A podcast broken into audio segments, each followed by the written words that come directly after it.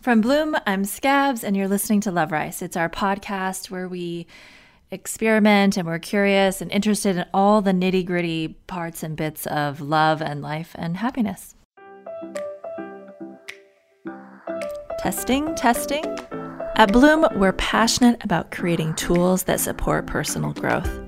The more emotionally healthy we become, the healthier the people in our lives are able to be as well. It all starts with you. So visit us at bloomforwomen.com. We've got lots going on this season. We've got our retreat lineup in Arizona and Tennessee, online coaching, and our upcoming Bloom tour. As always, log on to bloomforwomen.com with the promo code SCABS, that's cap- all capitals S C A B S, for 30 days free.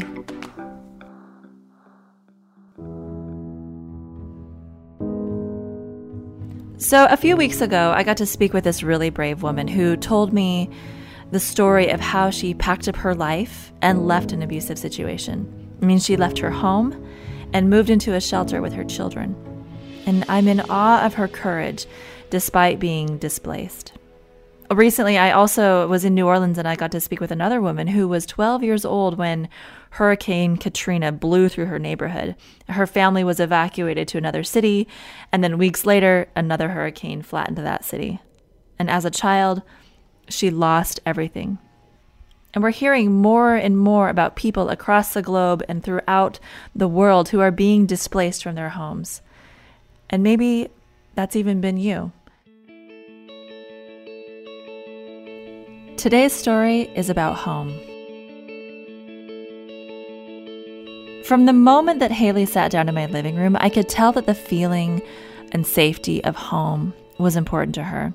And I think that's why she feels so passionate about the work that she's doing with the refugees in Greece. The sense, a sense of home is very important, and it's really hard to have that when I'm traveling so much. And I, when I go to Greece, I get really connected to being there because of all the refugees.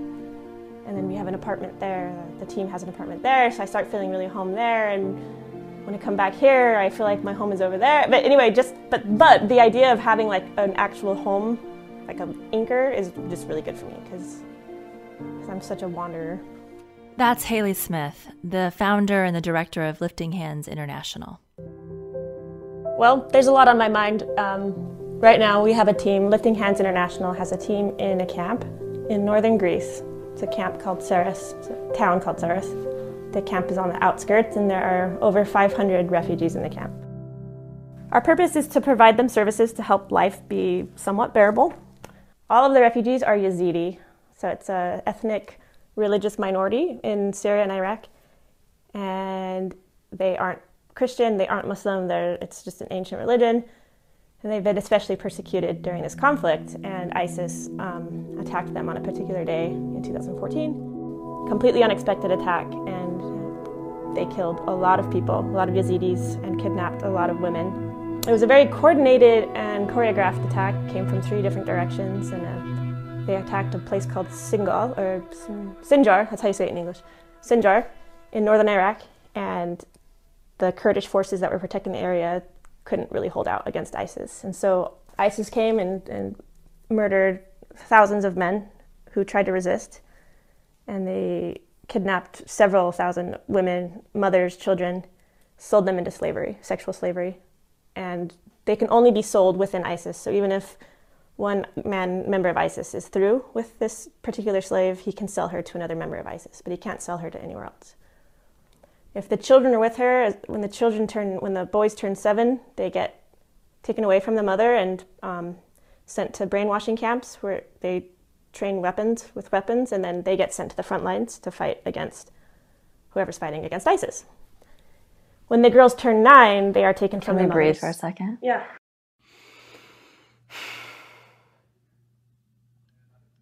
Yeah, it's it's awful. When the girls turn nine, they're taken away from the moms and sold as adult sex slaves. So that is what happened to several thousand people. They were kidnapped or killed. The ones that got away, there were a lot that got away, thankfully, but they had to flee into the mountains. That's the only way to get out.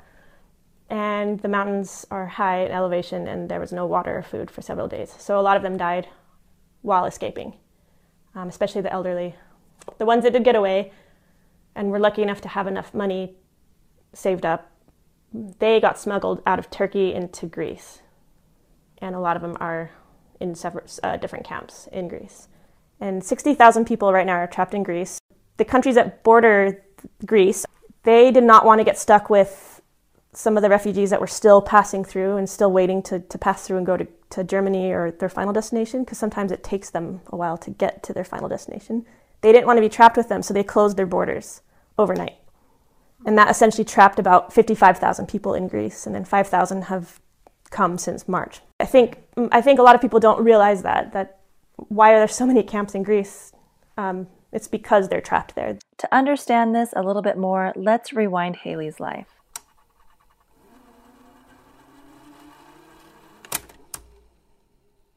If you go back 10 years, um, actually a little more, like 12 years, I had an eating disorder and I was very lost. And so I finally ended up in, um, in treatment called Center for Change. So I was there for four months and I learned a lot and it was an, the most amazing experience. I felt really empowered when I left. I got back to school and then started falling right back into old habits. And I was not going to, to give in. Like, I'm not going back to this life. Like, it's going to kill me someday. I have to be able to, to help myself myself. I have to be able to do it. Like I can't just keep giving in to, to these um, to the darkness or this awful pernicious perfectionism. So I went and I, I practiced one of the new things that I learned just go do something. Like keep yourself engaged instead of sitting around the house feeling sorry for yourself. And so I went to the public library and I went to the language section and I said, I'm gonna just I'm gonna teach myself an alphabet and I'm not leaving the library until I learn the alphabet. So I picked out a book and it happened to be a book called Alif Baa the introduction to Arabic sounds, Arabic language and sounds or something. And I, it was a really strange feeling when I opened the book. It was like this feeling that I, I just knew this is what I wanted to do forever. And I sat down and I learned it. And I took the book out and I learned the alphabet and learned all the sounds and learned how to write it and everything on my own. And I just fell in love with it so quickly that I the next semester I signed up for Arabic 101 and, and it led to all these amazing opportunities. I've lived in all these countries. I've, I'm so lucky because I've been able to live in the Middle East and I can see that I've met the most amazing people there. And so a lot of these stereotypes I hear, I'm just like, it's so wrong. We don't hear about the good people. Like, we only the hear biggest about stereotype that you hear and that you'd like to uh, right now. Well, it's the, the biggest stereotype is that they're all terrorists. There's two billion Muslims in the world and then and then there's ISIS, and ISIS, everyone like I don't know. Right now, especially refugee, being in, steep in refugee work, most people equate refugee with terrorist, and that could not be further from the truth. Yes, there are some refugee or some terrorists that slipped into Europe posing as refugees, but Europe, the the borders were open. I mean, whoever wanted to get through got through, and people think that's going to happen here if we allow refugees in. But we don't just let them slip right through the borders. We have a huge like very thorough vetting process, and they ha- and it takes years. So refugees that end up in the United States, they have waited for years, and every corner of their lives has been investigated deeply. And and then so I, I don't understand it. Like 95% of ISIS's victims are Muslim. And um, it's just so sad. Like the people I have met, even the refugees, they're so humble and so beautiful. And then you have the, the few jerks that ruin it for everyone. And that could be one of the reasons why refugees are not treated very well, is the fear of terrorism, this fear, this unfounded fear. After a while, she settles down and lands her dream job in Boston, teaching Arabic in the schools. She loves it. She teaches there for a few years, but then has the feeling like she wants to move home. So she moves back to Arizona. She buys a townhouse and a dog, and she's near her family. She's home. But there was this like weird feeling of unsettledness, unsettledness that I couldn't pinpoint. I was like, what is wrong with me? I just moved here. Like, this is, like, I thought this is what I needed to do. It was this very visceral, like, unsettled feeling, even though I had a home and I was close to family and I didn't know what it was. Now I do. So here I'm at a, a, new job. It's an office job, so I have a lot more time to kind of just explore the news or be online. so I hope my boss doesn't listen to this, uh, my old boss, because I don't work there anymore. So I got I got really focused on learning more about the refugee crisis and just seeing what was happening. And then getting on like Facebook chats or Facebook for- forums and finding out that there's a huge need for Arabic speakers in Greece. And so I went last Christmas. I went for two weeks and I translated at a registration camp in, uh, on the island of Lesbos. Haley tells a story about how early January 2016 she was volunteering, and two busloads of soaking wet refugees just unexpectedly arrived at the camp. They had capsized in the Aegean Sea just an hour before and landed on a beach nearby. And so, to keep the people from freezing, they had to get them dry clothing and fast. And she remembers moving the women and the men into segregated changing tents and then had them strip their freezing clothes and wait while the volunteers ran back and forth between the clothing distribution and the changing tents to try to locate all the clothing that they needed. So they were quickly able to clothe the children since people, you know, generously donate tons of children's clothes. They ran out of clothing and shoes for the adults, mm, especially for the dads, and it left many half dressed people huddling together for hours to stay warm. She talks about how the volunteers ran back and forth between the, the clothing distribution and the tents where the people were huddled. And she said they, they would rip the boxes open that hadn't been sorted or labeled, and one box had baby clothes, and then the next box had more baby clothes, and the next box, and then there were a bunch of shoes and high heeled shoes, even bikinis and lingerie. And she said this is a scene and a story that unfolded in front of her eyes that she cannot unsee. And what I saw there, I can't unsee.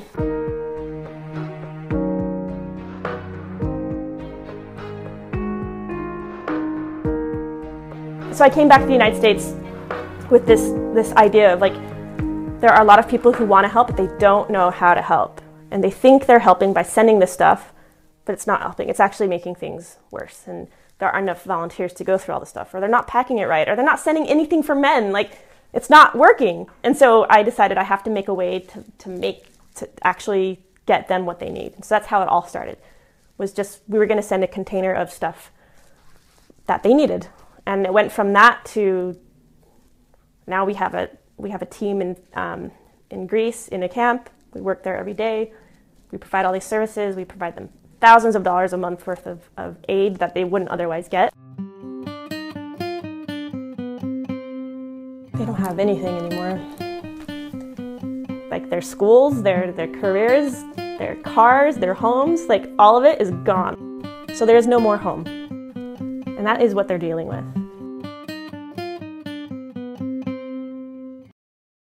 And so when I got back to the United States and people asked me, how was it? It was like, like what I saw and the need I saw and I, and, and just the amount of aid just being thrown at Greece, but all of it being wrong. Like, I would just love to see them taken better care of. The camp itself is very cramped. It, um, it's on an old, it's kind of like a community center that used to belong to the Department of Agriculture. And there's a main building, and then there's just a lot of just land. All of the land is covered by tents. And the building also has every inch of it, people live inside it because uh, another camp a few months ago flooded, and so 100 new people came and moved inside the building, plopping people into tents that have no floors.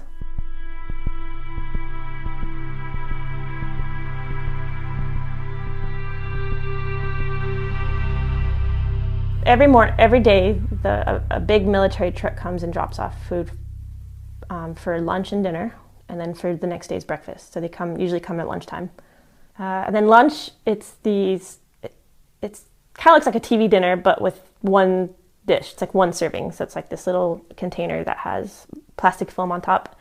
And it's usually some sort of gloop. It's sometimes it can be like a vegetable with like red sauce on it. Or some days it's just like potatoes. Or some days it's macaroni with like a little bit of sauce on it. And um and some days it's okay. Like I've tasted most of them because like that's. I was going to ask you, have you eaten? Yeah, and they're usually really disgusting. And I have very low standards. like I'm very low maintenance. And one day I was starving and I opened it and ate the potato and I ate it in front of one of the families. Like they watched me put it in my mouth and I was like, ah! It didn't taste like a potato. It was a potato, but it tasted awful. And they were just looked at me like, see? I'm like, oh my gosh, I'm so sorry. And the dinner is kind of the same. It's the exact same thing. Um, so on one hand, yes, they're getting food, and some of it, some of it is okay, but most of it is not that great and it's not what they're used to and it's not fresh, and it's not nutritious. It's calories, yes, but it's not good and it's not choice. They can't choose what to cook. Whereas if we give them ingredients, they can choose what they want to eat. Mm, how important is choice? It's uh, very important because they don't have any choice at all. This is the second camp they're in, this particular population that we work with. Um, right now, they're going to get moved um, and then they get moved back. Like they're just constantly being shifted around. They don't have any choice. So one day they wake up and they say, hey, it's time to go. No, they have no choice. They, they can't even, they've protested a few times to, to make changes in the camp, but nothing's happened. They just don't have any choice. So choice is very important. And that, if we give them a little bit of choice, then, then we're really happy and also keeps them uh, fed with nutritious food and helps them keep helps keep them a little grounded and helps them feel at home a little more.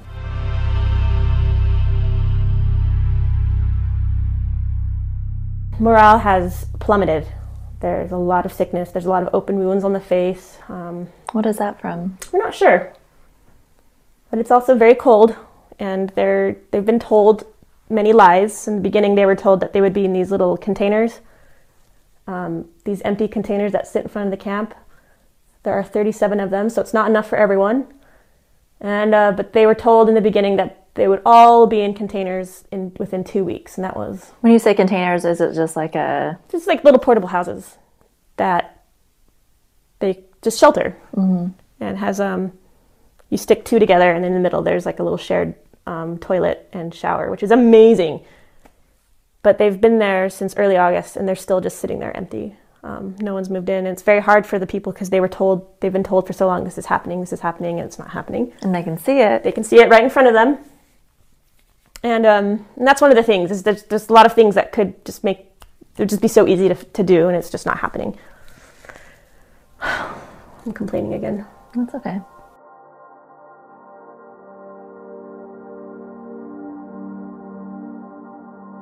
The re- I think the reason why I talk about this when, when people ask me is I sometimes I feel very alone because um, not many people actually know what's happening. I think most people know there's a refugee crisis and that's kind of where it stops. We don't hear about it. It's no, it's no one's fault except that we're just not being told yeah. what's happening. It wasn't until I actually went there um, that I was like, oh my gosh, like I can't believe this is happening in 2016 in Europe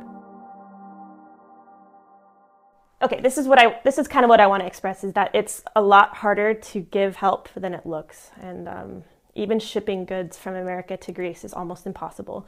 The import taxes are too high, and you have to be a registered NGO in Greece, which is impossible to do right now.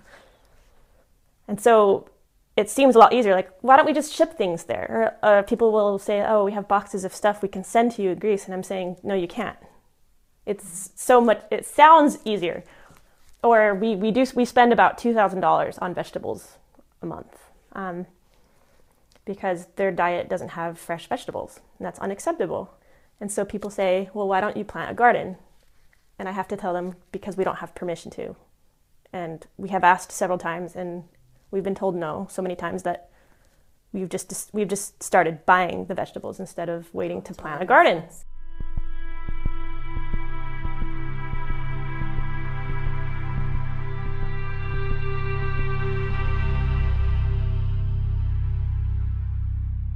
We if we bring anything into the camp, we have to tell them this is what we're bringing into the camp. If we bring in a wheelchair for an old man who requested a wheelchair, we have to tell the camp manager, and she can say no. Does that happen? Yeah, it does. We are very limited uh, compared to our capacity and our skill set and what we can do, and our donor base and our support base. We could do a lot more than we're doing, but we're, we're very limited. But what we do provide is very important, and I'm not sure what the people would be doing without us, honestly. Like we a weekly hygiene kit with soap, shampoo. We also give them um, not just vegetables, but flour, sugar, tea, salt, um, oil, so that they can cook their own food. Educational resources. Um, our population particularly has a lot of trauma because of the nature of the attack on, on their area in Iraq. Um, a lot of people were a lot of people witnessed executions a lot of people witnessed rapes um, there very well could be people who were captured but escaped I mean, we could have former sex slaves in our camp. We don't know, but it's very possible. Do you speak the language? I speak Arabic, um, but they speak Kurdish, and then a lot of them speak Iraqi Arabic as their second language, which is a different dialect from what I speak, but I can definitely communicate with them. Um, they don't always like talking about home, and I don't often press the subject. And last time I did ask someone, the information I got was so shocking and sad that I wonder if that kind of resurfaced her trauma. I asked her about her family, and she's married um, and so she's she traveled with her husband's family, and her family stayed behind. So I asked her, "How's your family? Like, how are your mom and dad? How are your siblings?" And she said, "They're okay, but my cousin, all of her, her and all of her seven children were kidnapped, and we haven't heard from them." Um, and so I think a lot of people are very curious, like, who are these people? Like, where do they come from? But to them, they don't want to talk about it anymore because it's over, or there's just a lot of unresolved trauma. Um, for sure. A lot of trauma.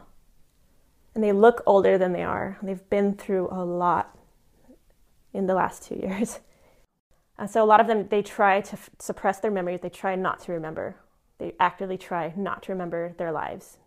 The, the camp, though, uh, so in, instead of working inside a building, or we, we thought we would be able to decorate a room and just have a really nice, safe space, especially for women. Instead, we have uh, a tent that fits eight to nine people um, the children ripped it because, I mean, there's 250 children running around. Um, so the back is completely open and ripped. and then if it two rains, doors. yeah, two doors. If it rains, uh, the whole flood, the whole tent gets flooded, and so and it rains a lot during the winter. And um, so that's that is what we do now. Instead of uh, when we first started the camp, we thought we would be able to just allow the people to run the camp themselves, to offer so many services, to just make it nice, to build it up. Um, and then to have that just taken away from us was very painful. And all these promises that we made to the people, we had to break them. And not everyone understood why. A lot of people thought we were in cahoots with the, the management. And it's been hard to reestablish the trust.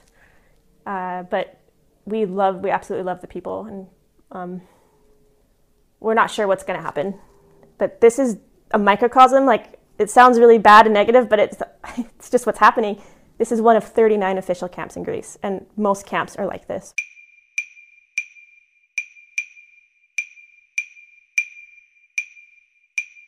This family has several daughters. I think they have six kids total. A mom dad. And they have two teenage girls, or one is 16 and one is 19. Both of them are learning English quickly. They are amazing students. They come to our English classes and German classes, and they're learning very, very fast. And um, they're so sweet, and they just constantly want to learn.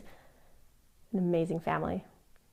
And then next door, they, they have another family that's related to them, and, and so they often just mix together. Uh, the mom is very sweet, um, has a bad back, um, so she sits as much as she can, but she's always up and at it trying to serve her family and cook, and she cooks outside on a fire. Uh, they use like old um, baby formula cans to boil water and then have some pans. They all have like a pan that they got from the UN. They cook uh, potatoes that we gave them and oil that we gave them. So it just smells like camp. Inside there's some a few cots, but they keep it they keep it very clean. They have these these branches, uh, these brooms that they've made from branches, and so they sweep it out. It's very clean. You take your shoes off before you enter, and it feels like a home as much as possible. Like they've made it home. So my team lead, her name is Molly. She's from Phoenix area actually.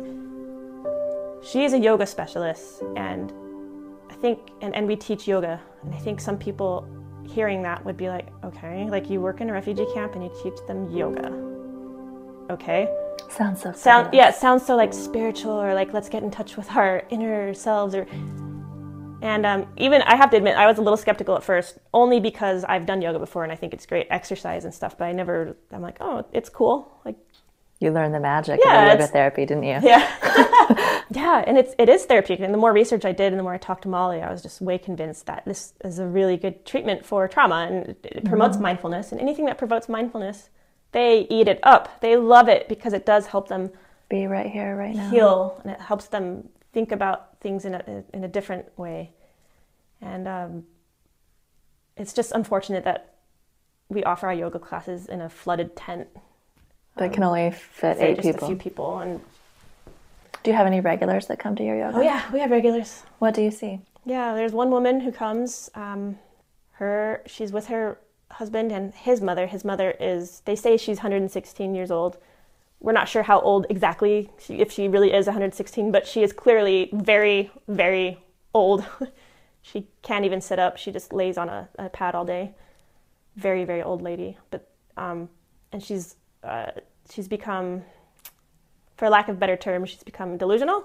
So at night she talks a lot and tries to sit up and tries to walk around and so they don't sleep very well because they're always trying to protect her from getting up and falling so this poor lady is just kind of just stressed. She comes to every class we offer. Yoga fitness english german. She's there at every class. And if she's not there that means something bad has happened. What do you think that indicates in her? And what do you make of that? to me that symbolizes the strength of, of her but it also i don't know. How do i say this? The um, people the, the yazidis are incredibly strong people and they want the best for themselves and they want the best for their families and they will do what they can to get it they want to take care of themselves they want to learn they're hungry they are starving for education for any sort of activity for any sort of routine for any sort of semblance of normal life I mean, so when you see this woman coming to your classes day after day, yeah, it, we, we, we love it. It makes all of the hard stuff worth it for sure. what, have you noticed any progress in her? Any changes in particular? No, no, they only, no, she's a rock. She's always been a rock. It's honestly the most changes we have seen are in us. Mm. Tell me about that. Just to be around people who have lost everything and who are so humble and giving and insist we come in their tents and eat food and drink tea and and we're the ones that are like having the hardest time because we're struggling with with the politics in the camp and everything and it's like when we enter the camp we're the ones being healed because their hospitality and their love and their appreciation. And so we often talk about this. We, we really don't feel like we're helping that much. We feel like we're the ones being helped. How does that feel? it feels wrong on one level, but on another level, it just feels like this is what is healing for them as well is to be able to bless and serve. And if they can bless and serve us as volunteers, and it helps them feel useful or like just makes them connect with themselves again or their connect with their culture, then we're happy to, to accept their help.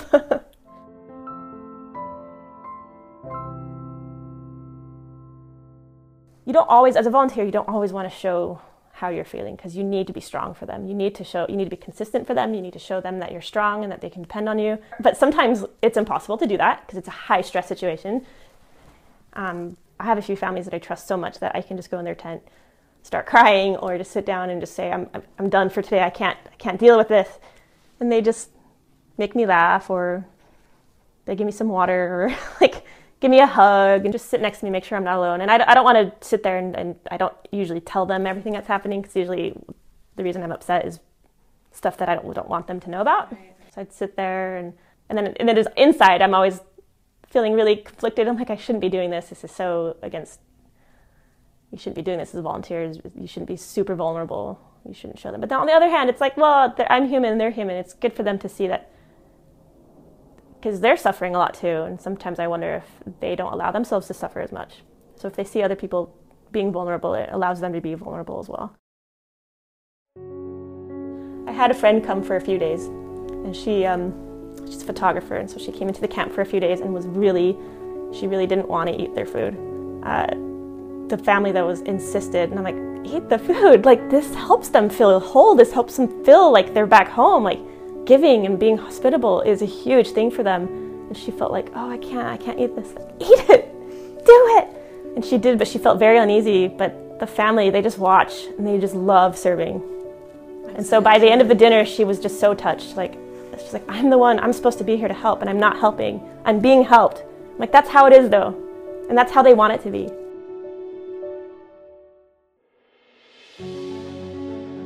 Haley also wanted to emphasize the local refugee crisis in Phoenix, Arizona. That's her home base. Thousands of people have been and are being relocated to Phoenix. She needs volunteers. So if you're interested and you want to get involved, or even if you want to learn more, visit liftinghandsinternational.org. Check them out on their Instagram and also on their Facebook page. The most, if people really want to help but they're very busy, the most, the number one most useful thing, especially for overseas, is money because it's almost impossible to send things to Greece. Like to send a container is almost impossible. And people, when they when people serve, they really want to use their hands. They want to give items. They want to give things. They don't want to just give money. But when we get donations, monetary donations, we use that money right away and we buy vegetables, we buy food, we buy hygiene right away with that money and we put it in the refugees' hands right away. Overhead, people are concerned about overhead. I am the only employee of Lifting Hands International. I do this full time. I'm no cheapskate. I don't make I make I make about $18,000 a year. That's how much I take, and I refuse to take more because I want as much, as much as possible to go to the refugees. And so people are very skeptical. Like, I don't want to, I don't, oh, I don't trust overhead. I don't trust nonprofits. It's like, please, that's the number one most helpful thing. Just, do ten dollars a month. But that helps us so much. It also helps us to be able to plan our budget if we know money's coming every month. Also in Greece, we, we don't just help the camp. There's a, a lot of homeless refugees living in squats, like abandoned hotels, abandoned hospitals. We have, there's a school in Athens that has 400 people, and they hardly get anything because um, they don't have anyone looking after them. But they prefer living there because it's actually shelter, whereas living in tents, it's much, much worse. So when it snows and rains, they have a shelter. Um, so we will provide goods to them too yeah, there's there's just an unending amount of need, and it, the best way to to meet that need is money. Look for links and information in our show notes, which will be on our blog at bloomforwomen.com. I want to give a special shout out to Bloom for powering this podcast, to Brandon for his sound edits, and to the Center for Change in Orem, Utah, which Haley describes as her genesis. Another podcast done.